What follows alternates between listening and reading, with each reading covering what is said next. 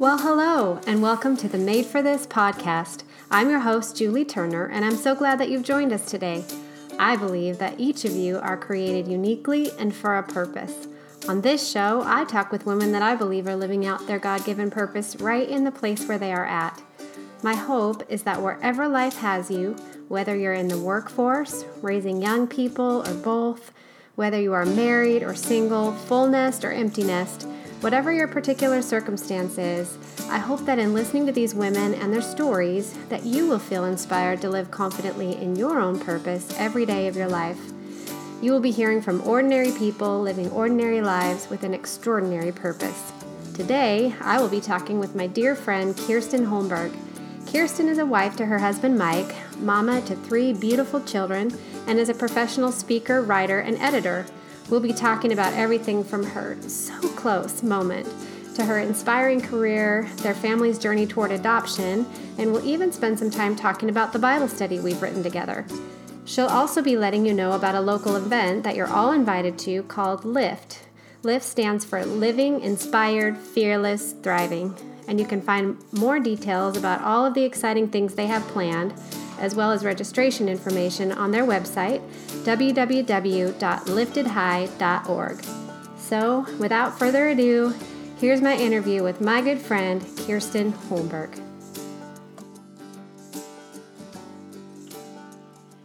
Well, hello. Welcome to the Made for This podcast. I'm sitting here with my good friend, Kirsten Holmberg. She um, is a dear friend of mine. She's a wife of 21 years. She's a mom to three beautiful teen kids, and she is a Boulderite turned Boisean and a self described recovering multitasker. and as a multitasker, let's start there. What is a what is a recovering multitasker look like? I'm just trying to lay that down. Thank you for having me, by the way. Oh, yes. Yeah, I'm trying to lay that down because it turns out I'm not as good at it as I thought I was. Oh, right. Well, I feel oh. like age kind of works against us. Oh, so maybe bit. I was good at it before. Is that what you're That's thinking? how I feel. Oh, I'm not. Okay. I'm not putting that on you. I'm saying for me. Well, hey, that makes me feel better because otherwise, I feel like I've been living this lie. I am a multitasker, and maybe I really was, and just now I'm not. Yeah, we yeah, have to play to our strengths. Yeah. Yeah. Just yeah. trying to kind of be in whatever I'm doing as much as possible now. Yeah. And I find that I do it better with a little bit more focus. Very good. Well, let's talk about your three. We'll talk about your husband later because he's great. You guys are such good friends. Let's talk about your three kiddos. Tell us a little bit about them. Senior in high school, so dipping our toes in the water of what it means to select a college and watching her, Dania, go through figuring out how to make those choices is really gratifying as a parent to start to see her own the way she makes choices. So that's been neat. And then I also have a freshman. Her name is Britta. So she's just cutting her teeth on high school and the course load that comes with that. Right. is is promising. She's a quirky, whimsical, offbeat kind of gal that pushes me outside of my box. Yeah. Which is really healthy. That's fun. Also sometimes uncomfortable. Right. And then my son Lars is the newest to the teen years, and he is a seventh grader, so smack dab in the middle of middle school and right. showing off all the best parts of middle school and showing himself to be worthy of that task, wow. thankfully, in, yeah. in some good ways. Yeah. Not always. well, but in I mean, what middle ways. schooler can boast being good at all the things in all ways? Wouldn't be middle school. right? Um, oh my goodness, yes. You're going through the senior year right alongside me and mm-hmm. all the emotions that come with that. Oh my goodness. It's and a lot yeah, watching them start to make their own decisions is amazing and gratifying, like you said, but also such a glimpse into the fact that I'm not going to be shoulder to shoulder in those decisions as much. Uh, yes, mm-hmm. but that'll just make me cry. So maybe we should go on to something a little more happy, which is as um, as you know, every podcast is going to have a so close story. So let's just let's just go right into that. Do you have, I have so many. Do you have a so close standout moment? Well, probably the best one to share does stand out. This it's been a number of years. In fact, probably pretty close to 15 to 18 Okay. years somewhere in there, but it was just that amazing. Oh no. if you It's if you ask me. So, two things you have to know about me up front. One is I am an introvert, meaning I get my energy from being alone, Okay. not with people. So, social gatherings, while I enjoy them, are actually kind of a drain. right. But the second thing that most people wouldn't guess about me is that I'm also shy. So, going into these big social environments are actually quite scary for me. I've worked really hard to find the ways that I overcome that. Right. And I remember in elementary school being really, really tired of being shy and Yeah. making a decision and wanting to work on that. And so here I am at nearly 46 years old, and this is still thematic in my life. So that's the context. Yeah. I'm an introverted, shy person, and I have gathered with a bunch of my husband's coworkers at basically a barbecue, for lack of a better Okay. term. All right. So, as the relatively new wife, granted, this is probably three or four years after we got married, I really wanted to be a good wife, and I also wanted to impress my husband's colleagues. Just These feeling like. I'm making Yes. an impression Yes. here for him. Yes. And so, to overcome my own feelings of insecurity and shyness, as well as it taking a lot of energy out of me, I decided to try to stimulate conversation okay. and did my darndest to carry that conversation and ask people questions, Uh-huh. engage with them. Which you're very good at, by the way. Oh, So. thank you. That's nice. I don't know if I was then, but I was sure trying. oh boy, was I trying. well, let's see if I can get through this. So finally, it was time for us to go, and my husband and I walk out. And I was like, oh my gosh, I just think that we really enjoyed our time, and Uh-huh. I'm so glad I got to meet your coworkers. And I had this big grin on my face, and Mike just doubles over laughing. And I was like, what? Oh no. And he's like, "You're you're kidding, right?" Oh, and I, And no. I'm like, "No, what are you talking about?" And he's like, "Cut it out, cut it out." Oh my goodness. Well, there had been spinach dip at the party, Yes. and apparently I had an enormous leaf Oh. on the very front of my teeth. So here I am, Oh, commandeering conversation, doing my darndest to look like an extrovert in this environment with this enormous leaf of spinach Oh. in my mouth, and Oh I just thought. Oh, what have I done? Wow. Wow. That just felt like no a recovery. colossal fail. Oh yeah, we were gone. Oh, there wasn't even any way to like go back in and be like, hey, I got it out. Oh It my gosh. And these are not your people, so it's not like you're bumping there was no into them. grace. There was no forgiveness. There was no, oh. you know, she normally has good dental hygiene. It was just Mike's Oh wife. my Big piece of spinach. gosh. Oh my and green spinach. it was awesome. Oh, for crying out loud. And so he did not notice this until you were Nope. in the car. Because he was sitting next to me, so it Oh, wasn't until we could like look at each other face to face. Gosh, did anybody dear. ever go say anything to him afterwards about the green spinach, or was it just at that wow, point? I have no idea. I will say this in answer to that question. If they did, bless my husband Right? for not ever Right, saying anything to me. oh my gosh, I would have died. Mm, Oh, that's that's amazing. That is so Yeah. close, so close. I tried. because you really probably were leading a fantastic discussion as you always do, and so close, so close. Well, if you wanted to make an impression, That's great. I'm certain that that helped. solidify that in their brain. Oh, that's awesome. That's the best. Oh, you I like love that? Okay, Oh, I love stories that make me feel like I'm not the only one that has all these. So, um, my last guest didn't have any. I'm like, how are we friends when I have? Or are you covering the bases for her? I I am by like probably times ten at least. Yeah. Oh my goodness. Well, yay! That is amazing. I I will be checking my teeth before Mhm. work events from now on and during. Yeah. That's stressful. Pocket mirror. Work events are stressful for me. Yeah. So, oh, that's really sad. Well, awesome. Um, let's start by having you tell us a little bit more about yourself. We introduced you with some of your roles that you are currently in, but um, let's talk a little bit about about that. What what are some of the roles that you are currently involved in right now? Well, my favorite one has to be being Mike's wife. And as you mentioned, I guess we'll talk a little bit more about him later. But being a wife was not something I thought I wanted during my high school years. And so it's really fun to be married and enjoy marriage. So Yeah. that's been enjoyable. And we talked a little bit about my kids. And I already told you that I'm an introvert and I'm shy. Right. So right. the other things that I spend time doing really are writing and speaking and editing. yes. Other than unless you want to hear me detail, ooh, all the chauffeuring and all the Right.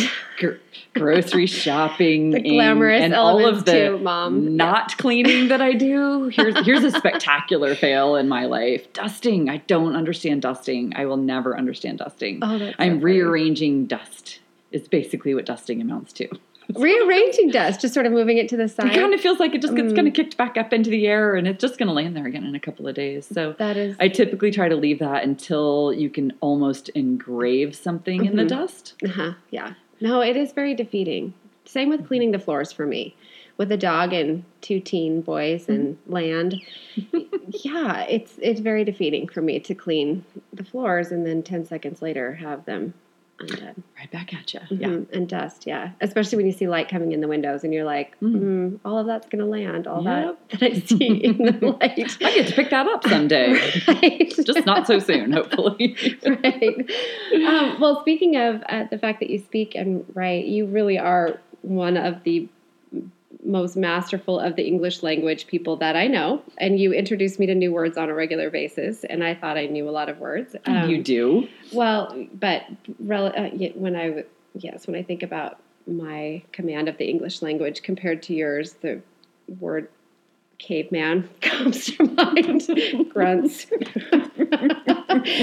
so, have you always had this love of words and language, or is that something that's grown in you over time? I don't know that I would say that I've always loved it. I think I've always had a reasonable command of it, probably because my mom has an amazing vocabulary. Okay. raised by an educator. And I would also say, and this pertains to the writing and editing as well, I had what felt like the most demanding high school English teacher Hmm. in the world. Yeah. I rewrote and rewrote and Wow. rewrote so many papers because they did not meet his standard. Wow. And considering where I've ended up, which is not where I anticipated being, I thought I'd be in business. And I am, I suppose, to some degree, but I wouldn't have thought, I thought I'd be dealing with finance and Okay. accounting. So to be ending up as a writer and editor and speaker, the fact that he played such a pivotal role in my ability to communicate is really fun. Well, that's so fun. So you headed more into the world of writing and speaking. What are some of the current writing and speaking engagements that you're a part of now? Because that's carried on forward. Well, I'm not doing a whole lot of blogging on my own blog. And that's because I've really had to channel that energy in a couple of new directions. Primarily, a lot of that energy is going to writing for the international devotional Our Daily Bread. Which is so exciting. Congratulations. It's really fun. Yeah. I'm really, really tickled. So tell that. tell anybody who may not have heard about that what what is that and how would somebody get a hold of that if they wanted to? So, for those people who would prefer to see it online or receive it virtually, you can go to ODB, as in our daily ourdailybread.org. And they're Okay. all posted there, Oh, or you can subscribe over email. Mine don't begin to be posting until March of 2017, but the content is there from so many other terrific writers. So, that's one way that people can get it either delivered straight into their inbox over email or just logging on to see it there. But they do put out paper devotionals. Okay. And so if you want it to be sent to you, it's free. oh my it's goodness. a nonprofit ministry. So obviously, if someone cares to donate, that goes Right. a long way towards sending these to people. And they have an enormous prison ministry. Wow. So- So the heart of the organization is to get the the word of God into the hands of anybody, everybody. Yes, yes. Okay. But we get feedback from readers Oh, okay. all the time. And there is just this huge, this is so encouraging to me as a writer. There's this huge following of people that are getting that for the first time wow. in prison. oh, wow. and they're starting to write about how their lives are changed through this experience of meeting Jesus for the first time through his word because that's one of my Oh. very favorite things about this organization is that they are so so central to God's word. Wow. I'm used to being the editor and they edit me and they really, really put the content that you write through the paces to make sure it is Wow. really, truly representative of the original expressed intent of that passage, Wow. which is hard. Wow. Well, and I think as we've talked about this, even to make it as broadly accessible, like the telling the message that God's word is accessible to mm-hmm. Mm-hmm. everyone of any background, of any personality, of any Yep. ex- life experience. Wow. Well, I love that. And I love that you got picked up as one of their writers. I Yeah. can't wait to see your Super post. fun. Thank post. you. And now I know I can do it online. I didn't You know can. that. That's awesome. So say I'll that. probably share that on Facebook too. yeah, yeah, yeah. Awesome. Okay. Well, that is so. Um, but that's just one of many. So, what are some of the other things that you're pouring your energy into right now? I'm helping coach the TEDx Boise speakers as they prep to be on stage in 2017, which isn't specifically writing. But then I do still blog whenever I can. So, what is your blog for everyone listening? If they want to go read your writing, two is- ways to get there. One is everything all spelled out 828.org. Okay. No numbers, just spell it all out. Or the shortcut is kirstenholmberg.com. Okay. All right. But then you have to spell my name right. K And you'll be in for a treat. N. right. Yes. Um, which I actually talked over. But yes, you are K I R S T E N. And um, anyone listening would be in for a treat. Your writing is amazing. And um, you have a lot posted. So they could. Yeah, it's been Spend some time there. Yeah. It's been a few years. I just finished a project with the ghostwriting, writing about mass, mass transit, which is so not in my wheelhouse. Yeah. But that's the other thing that I love about being a ghostwriter. Back to getting bored with all the other jobs, this ghostwriting gig has really let me dabble in other people's businesses. And I don't mean Right. that in a nosy way Right. as much as I begin to learn what their language is, what matters most to them, what are the pieces that they have to address with their potential customers. So, mass transit architecture, random, random things as far as I can tell. Yeah. So, writing on everything from God's word to ma- mass transit. Right. that is amazing. And so fun that you would probably primarily call yourself a stay at home mom Mm. and able to do all these things from your home, which is amazing to me. So, how did you end up at, involved with TEDx? That was largely born of the fact that the event started here, and because I had always enjoyed listening to TED Right. Talks, watching TED Talks to see the independently organized event here, I really just reached out to the organizers and asked what help they needed, and then saw some gaps that were within my capacity to try to fill things that I That's so can do. brave. Yeah, it's kind of for a shy person, it is kind of a stretch. But you know, this Yeah. goes to the whole point of your podcast. When you kind of know what you're good at and who you are, then you can feel really good about offering what you can do Yeah. and unapologetic about not doing the things that you can't. Right. So for me to sit down in a meeting with the organizers and hear what their needs were, there were some that were abundantly clear was they were not my shoes to fill. Right. But there were others where I was like, well, I can do that. And so just doing the pieces that I could do. That's and it's such a posture of of how can I help, which is Mhm. that's so great. But with a nonprofit, solely volunteer led Yeah. organization, that has to be your attitude. right. You're just not going to get anything out of it other than the intrinsic satisfaction right. of seeing this really cool event That come together. So great. I love that. I was raised with that sort of mentality of, hey, you know what? Always audition. I tell my kids this all the time Mm. too. Always audition. Why not? Like, Mhm. why not just see what might happen? if you, You, don't learn audition, something from the process. Exactly. If you don't audition, you have. I mean, I say audition because I my world is so much music, but if you don't, you don't have the part or whatever it is you're wanting. Mhm. If you do, you may still not have it, but you've gained all the experience Mhm. of, like you said, honing in on what am I good at? What what can I offer um, to an organization? Mhm. That's so cool. I love that. Um, and you have an event coming up then, pretty soon for TEDx Boise. So TEDx Boise is actually in April, Okay. But I have two big things that are happening before then. One is TEDx Twin Falls. I'll be speaking there. Right. Which congratulations on that as well. Thank you. That's fun. And then Lift is the other big event, and that's actually in January. So So tell us about LIFT. I love this because it it's so just organic and grassroots and birthed out of such a, a heart for making a difference. Tell us a little bit Mhm. about how that came together. And Collaborating with Jenny Heike, uh-huh. who is an author and speaker, and Pam Strain, who is co area director of search ministries here in Idaho. And they both just have this tremendous heart for women Uh-huh. and reaching them so that they can, so that women, so that all of us can really live lives that really are reflective of our identity as children of Christ, daughters of Christ, and to fulfill our purpose accordingly. And so, by sharing that vision together and having this kind of an incredible dynamic amongst the three of us where we all have different but complementary skill sets, Uh-huh. there is some overlap. There are a lot of things that two out of three of us, or even all three of us, might really enjoy or be good at. But it's just a really highly functional team where we're all passionate about one thing, and that's that people would better understand, women specifically, would better understand who they are and be able to live into that as a reflection of their purpose. And this is a way that we worship God, is when we Wow. honor the gifts that He has given us. So we have this one big event. Um, Oh, and tell us what LIFT stands for. living, inspired, fearless, and thriving. I love that. I do too. I Thank you. love that. Fearless and thriving. Yeah, so the big event is January. Last year's event in January sold out. This year we moved to a larger venue and are hopeful that that will indeed also be the case, just so that we can get this message into the hands of even more people. And then we do lots of follow up, smaller events, things like Bible studies or small group book discussions or Mhm. workshops, and lots and lots of one on one meetings. So it's kind of become a year round effort Right.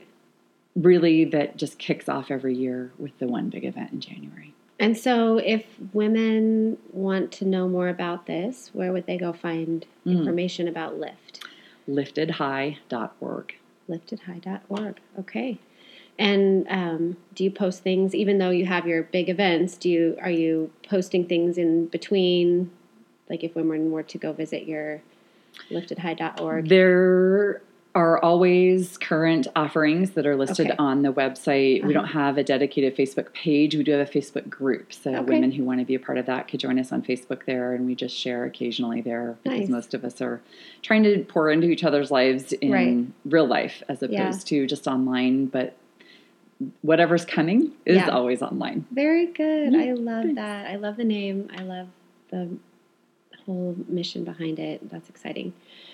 Very cool. Well, even though I know you so well, it's so fun to hear just I love the variety of the things that you're involved in and how it all still fits together like we said within being a mom of 3 teens, which is no no easy feat in and of itself. So, let's talk about you we've talked about a lot about your writing. Let's talk about your speaking. You are an incredibly gifted speaker. I've had the privilege of hearing you a couple different times and well several different times actually. And um, tell me how how what preparation goes into that? What does that look like for you? If you've been asked to be a speaker at a retreat what does that whole process look like for you getting ready for that? It really depends on what the planning committee or the event manager brings to me. If they already have a theme established and a verse that they want to work out of, if it's a Christian event, then I try to just park myself in that passage Yeah. for a while and really hear what it is that God wants to talk to me about with it. Because I believe that anything that I would share, if I don't really have that laid down in my bones, Mm, and that's not to say that I've got it nailed Right. as much as that I'm really in it, it sounds hollow. right And I really genuinely look at that as an opportunity to understand something more about who God is, know His Word better, and to try to live it out more fully. So I really spent a lot of time in study. And that's Wow. something that I don't know that all event planners actually know or understand either. That a Christian speaker, if you're hiring him or her to do their job, an enormous part of their preparation is prayer wow and their own study because that's really at the heart of it. Everything else is just our words, right unless we're really interacting with the passage. And so, when you're talking about planning a retreat or an event, there's an enormous amount of preparation that goes into it in terms of setting aside prayer time and really dedicating yourself to understanding that passage. And so, I love it. And I tend to have kind of a scholarly approach to it uh-huh. often. Where I really like to understand the original language. This goes to my understanding of words and Yeah. how important it is to me. So I really like to research all the words and how are they connected, where else is it used, and how does that shed light on this passage in particular, and really just dig into it and get all kind of nerdy about it. Right. But that's one of the things I love about you because I that's how I like to study the Bible Mm-hmm. and all of that stuff really interests me and you're one of the people that actually will talk with me about my nerdy approach to learning. That's awesome. I know. I, okay, so for anybody listening though, um, if they wanted to just see what it was like to be nerdy studying the Bible, what does that look like? Where do you find your resources supplementally to help you navigate some of the tough passages or find that original language? What do you like to use? If I'm going to be in one particular book for a long time, I'll actually try to go find a commentary Uh-huh. to read alongside it. Not because they're authoritative as much as they usually give me some additional perspective that I wouldn't come up with on my own. And how do you choose? Because there's so many. How how do you select? Do you just talk to people about which ones they The people that? I really respect, I've asked them who they've read. Okay. So that really for me started eons ago when I was in community Bible study. Okay. And wanting to see and hear what the teaching director and other people that just really seem to have so much wisdom to offer, what did they read? okay. Who, who were they immersing themselves in? Got and it. what I loved from their experience was they would typically try to find somebody that really would have one view on that passage or that book and somebody else who would have a completely opposing one. And so Okay. that's when I really became important to me to see the breadth of the ways that people can interpret scripture. Not out in the fringes. I don't want to get Uh-huh. out in the weeds with it, Right. but to start to see, oh, wow, f- famous, really great critical thinkers disagree on Yeah. some important things. Right. And that gives me a little bit of liberty to say that my human brain isn't going to understand everything that's in Right. the Bible, Right.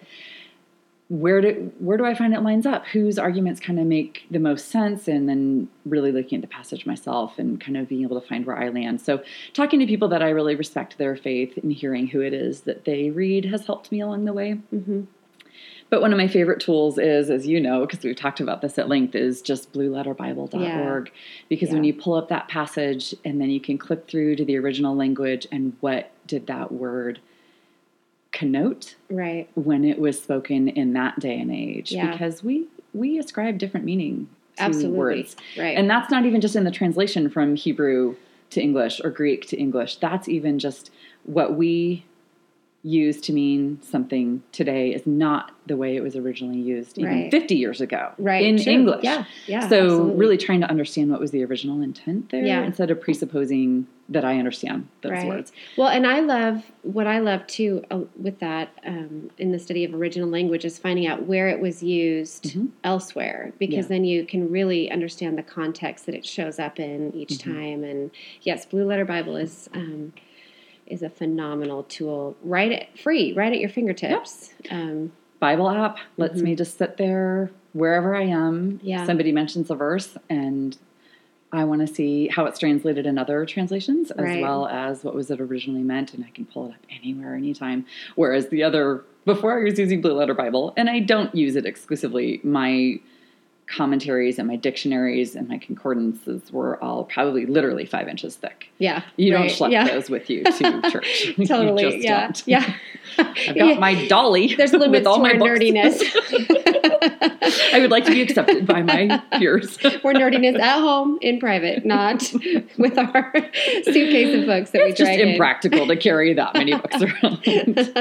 That's awesome. Yeah. Oh, and it for me it makes the Bible come alive and it makes me realize just how just profoundly intelligent the Bible is and how intentional and hmm and on purpose everything that we've been handed to us in scripture was so divinely inspired and orchestrated and and you may miss that if you don't dive in deep to see hmm um, yeah anyway it's hard to continue talking about that without wanting to go into a whole bunch of examples and then that would just be you and i talking about the bible which we love to do but we probably should Not a move bad on. thing. yeah not a bad thing but we do have a lot of ground to cover with you so speaking when you go speak do you if you had one of those just like standout moments that, that of all the things that you've been a part of, you just just a favorite memory of speaking or a Mm. favorite response or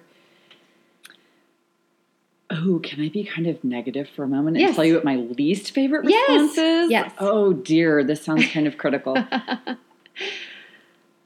Very well intentioned, well meaning people will often approach me and probably many other speakers saying, I loved what you said.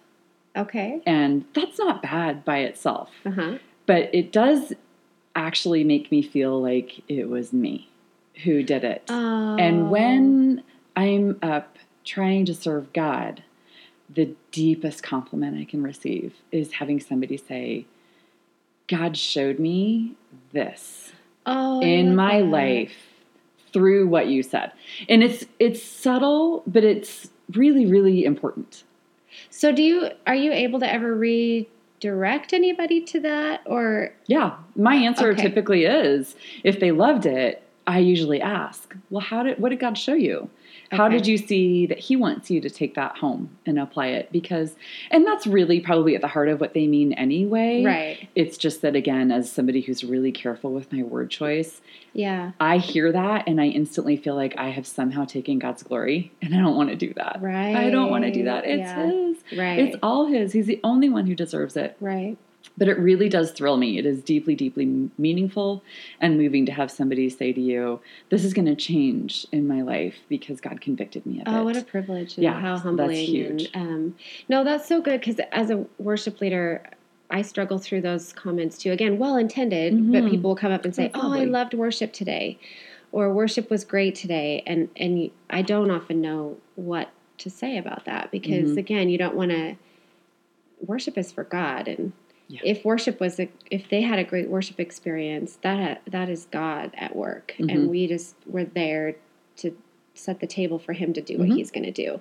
Um, but it is hard to know at the beginning or in, in that moment how to respond. Mhm. Um, that's so good to just say that you can say, okay, so how did God speak to you? Yeah. Um, and bring it back to Him. And I love that the church you and I go to that they've led with that, saying, as a church leadership, we tell ourselves, don't touch the glory. Mm. And I just think to protect that and preserve that, even in conversation, is so important. And then God can just be Yeah. free to take first spot always. Yeah. So, Which again, that's not even about them not saying Right. something right. It's that I don't even want to be tempted yeah. to take something from God that is rightfully His. right. So I always kind of have just this moment of cognitive dissonance or like, no, I got, I've got to disconnect that because it's not mine. Yeah.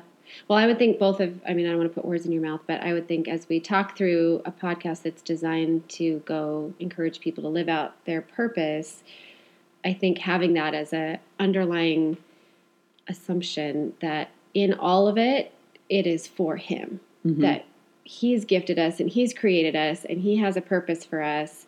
But at the end of the day, all of the credit goes directly back to Him. And then I think He's He knows He can trust us with opportunity Mhm. if He knows that we're going to point everybody back to Him. Yeah. So, oh, that's so good. I love that. Okay, so as we summarize just being in the Word and how important that is to you, do you have any encouragement to our listeners as to what it means to dive in deep into Scripture and what that can look like? Mm. My favorite thing about scripture is that it'll meet you right where you are. Right. And so if somebody's hearing this and thinking, oh, I've got to do a deep dive in scripture and they panic with time or they panic with desire, uh-huh. then I would just love that scripture will meet us right where we are. We, Right. It's it's there for the taking to whatever depth that we want to take it in that moment. So if we're struggling with the desire to do it, my advice would be just get your feet wet. Yeah. It's not this doesn't have to be rocket science. Right. It can be simply as whatever time you can give to it, give to it. So, what does it look like for you when you're not necessarily prefe- preparing for a big speaking engagement or a big talk? What does your daily time in the Word look like for you? I have to say that even though I'm an enormous creature of habit, this is not a place where I have an enormous type of routine. Really? Uh huh. See, I did not know this about you. That's Uh-huh. very surprising to Yeah. me. Yeah. And I think it kind of goes back even all the way to work and not wanting to stay in any particular Oh, job at any one time, Okay. and also really liking ghostwriting for the variety that I can get out of it. I think it's that I actually don't like routine when it comes to God's word. So Huh. that for me might be listening to a podcast, Right. getting totally stuck on something that somebody says, and then going and digging through that on my own. Okay. It could be that I actually read through a devotional book. I always do that in November and December just so that I can prepare my heart for Christmas because that's just a really easy way for me to get lost with a capital L because the shuffle just starts to happen. So I might actually read a devotional, I might listen to a podcast or watch a sermon, or more often than not, I actually just sit down and read. Wherever I left off, I'll usually start again Yeah. the next day. But sometimes if I stumble on something that just isn't captivating where I am at the moment, or maybe I really am grappling with an issue, then I'll kind of do my own topical study. So Yeah. I just don't do one prescribed thing. Which is probably so good for any of our stay at home mamas or full time working individuals Mm-hmm. that you may not be able to get up before all your people to have that quiet Yeah. moment in the morning every single day, or you may Yeah. nod off at the last moments of the day, Yeah. trying to trying to get it in before you fall asleep, and Mhm. and that it it doesn't have to fit a formula as long as there's that daily intention of finding that space Mhm. somewhere because of how life giving Yeah. it is and and not as a, a saddle that we have to put on ourselves to check the box um, of good christian but Mhm. because the daily time in the word is so vital Yeah. and Well, and if we go back to the idea that this is a relationship, not a religion, then my relationships with people aren't really characterized by routine all Right. the time. There are certain people that I do certain things with all the time, yeah but that's not the norm of the way I interact with people. We don't always talk about exactly the same things either. Right. So if I look at it relationally, then I really feel freedom Yeah. to do that. And I think also for me, I spent a lot of years doing highly, highly regimented approaches Okay. to quiet time and study. And those were really, really life giving, fruitful years and approaches. They're just not where I am right now. So back to the mom who, or just a busy professional, Right. when you've got limited minutes, sitting down for 45 minutes of study may not be feasible for Right. you. But Right. God is still worth talking to. His word is still worth reading. And that's what I loved about If Equip, oh okay which is the If Gathering study portion. So Oh, it's right. ifequip.com. And basically, they give you a short passage, three questions.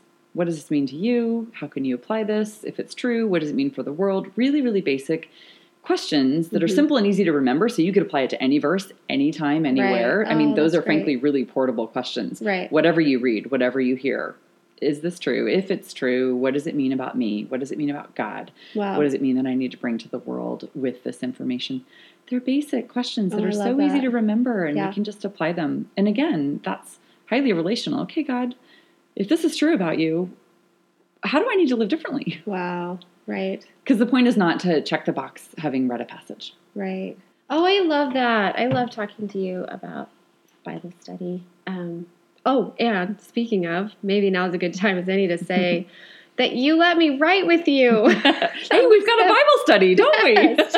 we have a Bible study because I love, I, oh my gosh, from the moment I've met you, I've been just in love with how much you love the word. And, um, and so when I had this idea that popped into my brain for writing a Bible study, you were the very Mm-hmm. first person that the most obvious choice of who might want to lend some support to this and your incredible writing. And so, yeah, um, Yeah, it was a good you. match because you had this fantastic idea and wanted to give life to it and want to see women in particular in that way really living out a true sense of identity. If this is who God is, then this is who I am in light of that truth. right.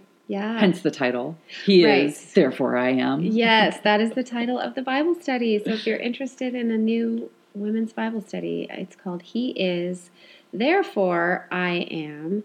Yeah, so you were just so gracious to take a chance on someone who hadn't really ever been a writer that says, Hey, do you want to write a Bible study with me? Sure. I mean, that was so Yeah. just gracious and kind and um, what a treat to be able to work through scriptures with you. And um, but again, like you were saying just now that we're on that topic, it was a season of my life where I realized that I can know something about God, but not necessarily let it drop down into my own personal circumstance, and I can believe that he is your friend and your portion mm-hmm. and your strength but then when i bump into something stressful or fearful i can i become anxious and and i don't allow him to be that in my life and so that's the premise of the study for anybody who might be interested is that because he is our portion therefore i am complete and mm-hmm. I live with no lack, no matter what my circumstances look like, because He fills in all those gaps. Or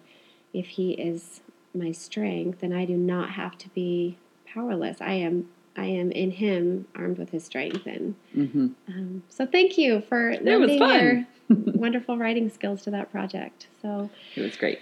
Um, well, one last really significant part of your story is that um, you have chosen to adopt. And you said one of the most powerful things I've ever heard anybody say about adoption years ago when we, right when we first met. Um, we were talking about your story, and you said, um, I'm not saying that everybody should adopt. Mm-hmm but I am saying that every child should be adopted. And that has stuck with me for all of these years. What a powerful way to to put words around adoption. So tell us a little bit about where that comes from.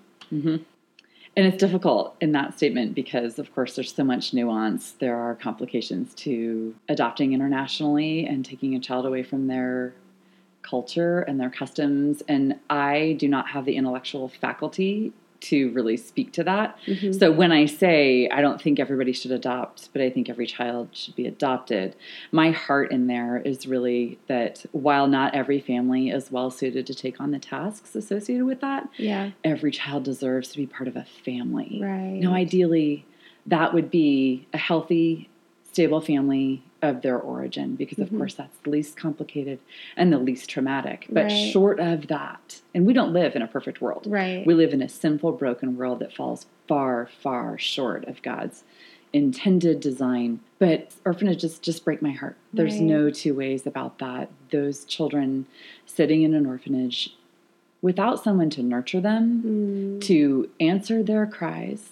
which is really the bedrock of our society if you want to get down to brass tacks because only when somebody answers your cries can you then continue to have a healthy brain that understands mm. what it is to connect to other people and only when you understand to connect to other people how that's way that's the way that we engage with society that's right. the fabric of society right there so orphanages are just the most heartbreaking thing in right. my mind so, again, I don't know that every family is wired up to meet the challenges, and there are many. We've experienced a large number of them in our family. Adopting isn't for everybody. Yeah. But even if you're not, let's all advocate for them. Right. Let's all make sure that we're doing everything we can to equip parents for the task of parenting. Yeah. Let's come alongside kids in some capacity if they don't have that as part of their story and let's not just turn a blind eye. It's pretty easy if they're sequestered and my son was in an orphanage on the outskirts of a remote town. Wow. It was the building that nobody wanted to see. Wow. So I was pretty condemning of that as a practice when I first got there and mm-hmm. saw it. But then I thought, wow, I don't know that we do much differently when we pretend that that doesn't exist. Oh, gosh. We're putting orphans on the outskirts of small towns when we pretend that they're not out there needing wow. families. Oh my goodness. Okay, adoption is such a giant, giant, giant topic, and I bet you could spend hours just talking through your story. Um, and so, while we don't have all those hours right now, uh, do you want to share a little bit about how what led your family to pursue international adoption? Tough to do that in a couple of short sentences, but I'll do my best to condense it. I was getting ready to actually teach for community Bible study when we lived in Colorado, and we were on vacation. And my husband was reading a book. The fire was crackling, the ocean was crashing outside, and my daughters were asleep in the rented condo. And I sat down to actually prepare my lecture, and I needed to teach out of Mark 10. And my big obstacles were I really enjoyed being pregnant. Okay. I was worried about paying for an adoption. Mhm. And I was also worried about just the complications of conducting an adoption by doing all the paperwork and the bureaucracy that went with it, as well as Right. the displacement afterwards and inordinate amounts of travel in between.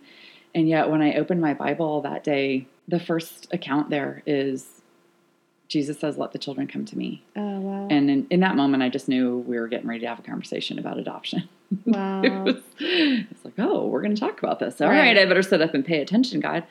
And then the story of the rich young ruler sell everything, give it to the poor, come Okay. follow me. right. Oh dear, Yeah. I got to not hang so tightly on to my financial resources. I need to be willing to part with them Yeah. and be willing to adopt if that's the case in this particular Yeah. story. And then really it was the the most striking piece of it was the inconvenience of adopting and yet God just leveled me with that one because when you see Jesus at the end of Mark 10 leaving Jericho and walking toward Jerusalem and he's got this blind beggar by the side of the road by the name of Bartimaeus and Bartimaeus is begging he wants his sight Mhm. and he's asking God for his sight asking Jesus for his sight if anybody had a, reason to walk past somebody on the side of the road begging, Yeah. wasn't it Jesus, Right. God in Right. the flesh, walking to his death Right. to pay for all sin of all mankind for all time? He knew he was doing something better for that man Right. in the space of hours, really. wow. And yet he was willing to be inconvenienced and stop and meet the needs of the person by the side of the road. And oh so there I sat, you know, we're on vacation and I'm sobbing. And my husband looks at me like, Oh. What do I have to do to keep you happy? Yeah, on yeah. vacation?" Um, I'm I'm like, giving you "Oh, vacation." I- yeah, I think we need to adopt. And he was already on board. I mean, he had been raising the issue of like, should we adopt? Should we adopt? Should we adopt? Basically, every time we talked about adding to our family through pregnancy. And so he was he was already there, and it was just God getting me on board. Wow. Well, I'm sure, again, we've picked such big topics. I could sit here and ask you two hours worth of questions just on this topic alone, but um, I think what you've said is beautiful. Do you have any encouragement that you want to, as we kind of shift gears here a little bit, any encouragement you want to give anybody listening that may be wrestling through this in, in their own life? My encouragement would be simply to heed God's nudges, be willing to explore whatever He's putting in front of you, hmm because just doing due diligence doesn't commit you to adopt. Right. It's really more understanding what it means and being as well educated as you can be. So, talking to parents who have adopted, finding social workers who can educate you. There are adoption agencies in our area, as I'm sure there are in anybody yeah. else's area that's listening to find a reputable agency and see what trainings and seminars and information sessions they offer Right. because really it's most important that you actually get an education good intentions aren't sufficient Right. to meet the needs of a child that has come through adoption Oh, and the important piece of that is quite simply this that even if you adopt a child from birth they have had to experience some degree of trauma right. in order to have been available for Right. adoption. Maybe it's not enormous trauma, maybe it's not life changing trauma, but we have to acknowledge their trauma Right. and you have to be prepared for that. Right. Wow. Oh my goodness. I love that so much. And as someone who relies heavily on good intentions, it, it's true that that's that's not enough in any parenting situation. we have to No, it's not enough for any parenting. You're right. Yeah, no, Good but I mean- intentions do not get us all the way to the finish line. Where is that finish line? Is there a finish line? There's not a finish line. right but to just take that time to study and research and understand and prepare and um, that's pretty that's incredible um, well shifting gears to a little bit lighter subjects um, you have said a couple different times already that you are an introvert and yet here we hear that you're living a very extroverted life you're speaking to large groups of people you're coaching people through TED Talks, you're you're organizing big gatherings of women at LIFT, and um, how do you recharge when you when you launch your introverted self into a very extroverted situation? The most important piece of that for me is honoring the fact that I need to have balance, the Mhm. fact that I really do need, as you said, to have time to recharge. So when I look at my calendar and somebody's asked for a meeting or time, I can't say yes just because it's open. I actually have to say yes only within the context of what else is it taking from me because of course even parenting is an extroverted job Yeah. That being with those people that I love so dearly is actually draining for me as an Right. introvert. And I remember thinking when my kids are really little, wow, somebody is always talking. And it's true. somebody is always talking. If they're home, someone's mouth is going. They're never, never quiet. And I'm just as much a part of that. My mouth is going often as well. right. So I have to be really wise about what I put on the calendar. And it's really more about boundarying that. It's not that I need to do any specific things as much as I just need to be alone. Yeah. And now that my kids are all in school, I, in theory, have at least those hours between, let's just call it roughly nine and three, Yeah. where unless I voluntarily choose or involuntarily choose by nature of my other commitments Yeah. to be out with people, then I can be at home. And that's actually really fundamentally the most important piece of it for me. Yeah. But what fills me up is even just being able to be quiet and kind of daydream. Yeah. And weirdly enough, the best way for me to do that, uninterrupted daydreaming, is when I'm driving by myself in the car. Oh, okay. So, my theory, my game plan that doesn't usually happen, there's the real confession, is just to get in the car and drive someplace that I don't have cell reception for a while. Oh, Because I can't pick up the phone Okay. when I'm driving.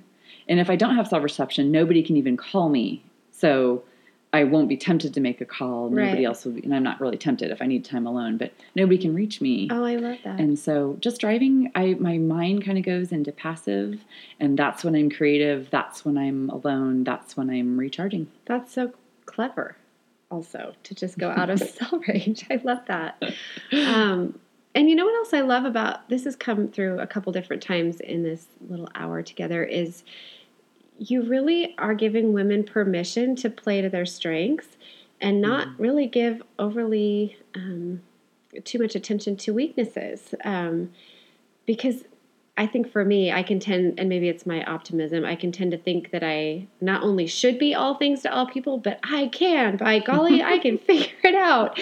And really, that does no one any good. I love your optimism. Once again, this is where Julie and Kirsten just collide. Julie thinks she can be everything to all people. I'm sitting going, I will never be enough to anybody, so I'm just going to do what I can do. oh, but mine is ridiculous. It's not even a, no one can be all things to all No. people. And, um, but an optimist would try.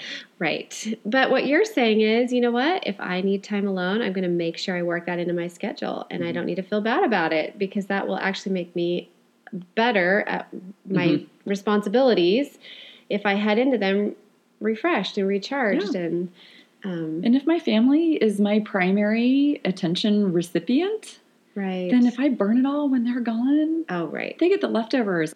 Just the other night when I came home from a meeting that took me well into the 8.30, 9 o'clock hour, I came home and one of my daughters needed to talk to me. And I stopped short, literally in my tracks, and looked her in the eye and said, I don't know if I have it in me right now. Oh, I hate that when that I happens. and I said, I'm sorry. I spent it on somebody else. oh, And I was filled with so much regret. right. And for the sake of full candor, I did rally. I found Yeah. a way to just sit down on the couch and do more listening than talking, which is probably better when you're parenting right. teens Right. Yeah.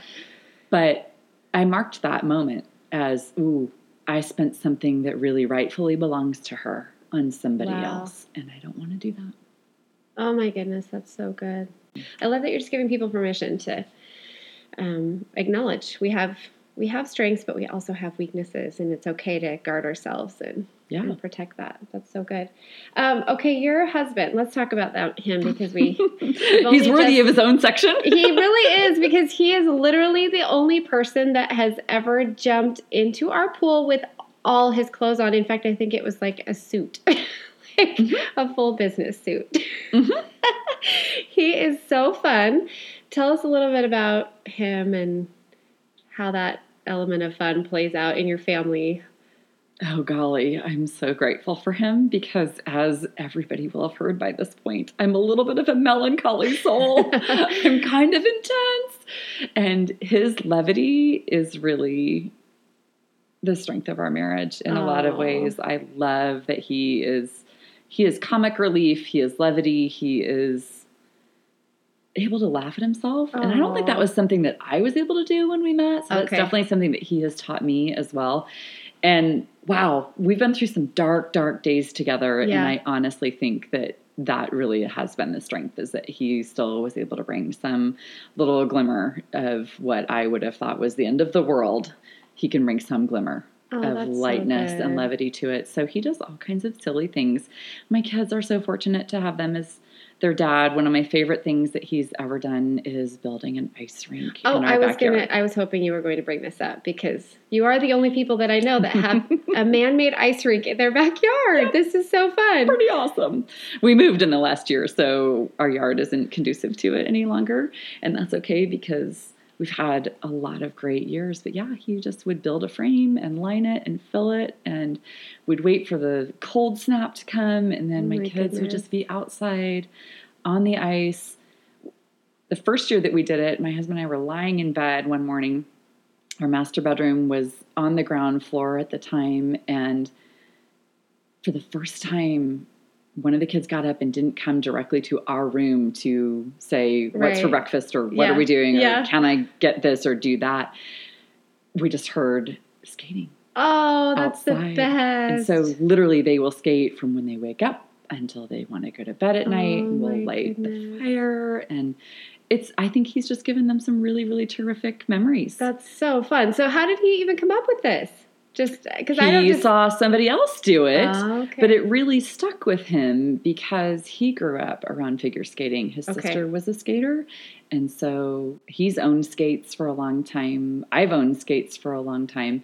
So I think he knew it to be something that was fun. His parents now actually live on property that is adjacent to a pond okay. and it freezes over and they go down there and skate. And so the That idea of being so able fun. to play some really pathetic version of hockey or broom ball Yeah. in our backyard all during Christmas break has just been absolutely blissful. Yeah, I don't know. Mike is unpredictable. This is also a man. Do not do as he does, but he, as a college student, like skied off of his roof when there Oh. were three feet of snow on the ground. You know, so Oh my he is kind of whimsical. That's where my daughter gets it. Uh huh. Britta's a little more quirky and Mike's kind of quirky. They have exactly the same sense of humor. They really crack each other up, and the rest of us kind of look at them like that was funny. that's the yeah, he's just- He's like that, and it's oh, lovely. That's so fun. I love that so much. Um, okay, so while we head toward wrapping up here, what advice do you have, as we've sort of alluded to, just the ways God's allowing you to live in the purpose that He has for you? What advice do you have for people? I feel like in our day and age, um, where we're so globally connected, we can feel like unless we have some giant, enormous platform, we shouldn't have any platform because um, if we don't measure up to whoever is the household name in the area we want to be in, then maybe we don't have anything to offer. And um, I just know that that's not true. And I see, I see people like you living out your purpose every day. Do you have any encouragement for anybody, for maybe that stay-at-home mom who's folding laundry right now, thinking, well, what do I have to offer? Mhm. Um, what encouragement do you have? I feel like I want to answer that multiple ways. I'm going to come back to the mom who might be folding laundry in Okay. a moment, and I'll kind of speak to this from my own perspective for just a moment at first. And that's just to say that I don't even know that I'm living out my God given purpose to the fullest extent that I could. Mhm. But what I know is that I'm currently stewarding, using all the experiences that He's given me in some capacity.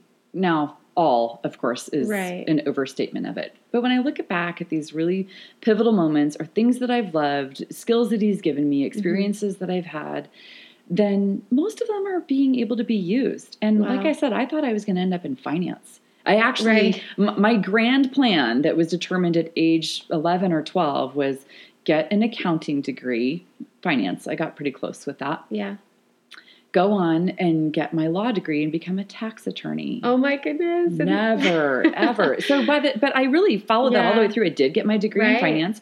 I was applying to graduate school and taking my GMATs when I met the man that is now my husband, and that Yeah. rerouted my plans. And I'm I'm sure somebody could say, "Oh, you let a boy reroute your whole life." Well, I don't know. That was my plan. I don't think Yeah. that was God's plan Right. and we can get in to all sorts of theological discussions around that. But the point is that even though I'm not doing anything with my finance degree and I didn't go on to law school, I'm still doing things I find deeply meaningful. Yeah. Wow. And I think that we undervalue, this gets into the mom folding laundry. I think we undervalue the really plain, everyday occurrences.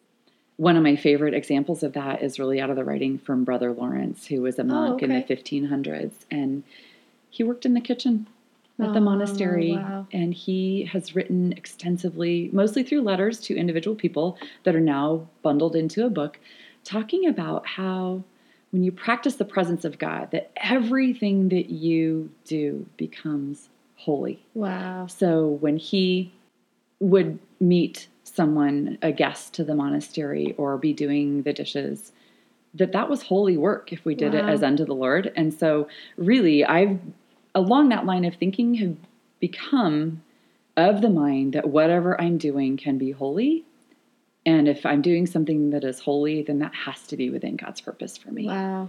So, wow, anything that we do, if it can be holy, is really God's purpose. So, whatever moment I'm in, if I'm fully there, fully present, and fully yielding it back to God, then that's God's purpose for me. And I think we get really spun up in Yeah. what's the big picture? Right. What's my life trajectory? And do I have to have an answer to this? And I just think it's kind of like having a whole bunch of data points hmm and trying to see where they cluster into a line. Well, we don't have all those data points. We're not Yeah. going to have them until we've drawn our last breath.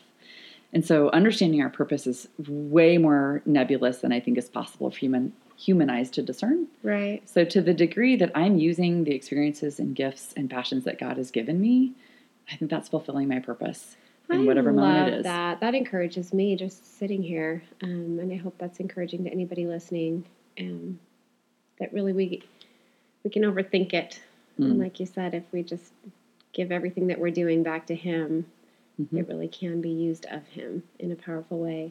Well, and I love the verse where it says um, that He who began a good work will be faithful to complete it, and I always heard it stopped there, but it says until the day of Christ, which means long after we're gone, He can continue the work that He Mhm. started in us. Um, so we may not Hmm. know. Like Abraham, we may not see the full Yeah. impact of the work that He began in us um, because He may choose to continue it on, but that's not our job to sort through and figure that out. Our job Mm. is just to every day. Here and now. Yeah, wow, that's so good. Um, so, what is a favorite product that you use that you could not live without? Like, if somebody took it from you, you just wouldn't even know how to get through a day. So funny because they deal with beginning and ending my day. This Oh. is, and they're not expensive. They're not important. They're not really technically savvy. Yeah. it's I've really downplayed it already. My two favorite things are a heated mattress pad because Oh. getting into bed at night is just way more lovely. I had one of those in college. I haven't had one since then, but yeah, okay. I didn't have one until I'd been married for 10 years. Oh, and all right. it just really it makes going to bed feel like an indulgence. Not that it feels like a chore, but Yeah. it makes it feel like an indulgence Oh my goodness, that's to where great. I just kind of feel like, hey, I get to take care of myself at the end of the day. yeah, that's awesome. And my other one is light timers. And Oh. this is something that a lot of us use as security measures if we're going to be out of town or Uh-huh. something like that. But I actually began the habit of, oh, and I just thought of another one.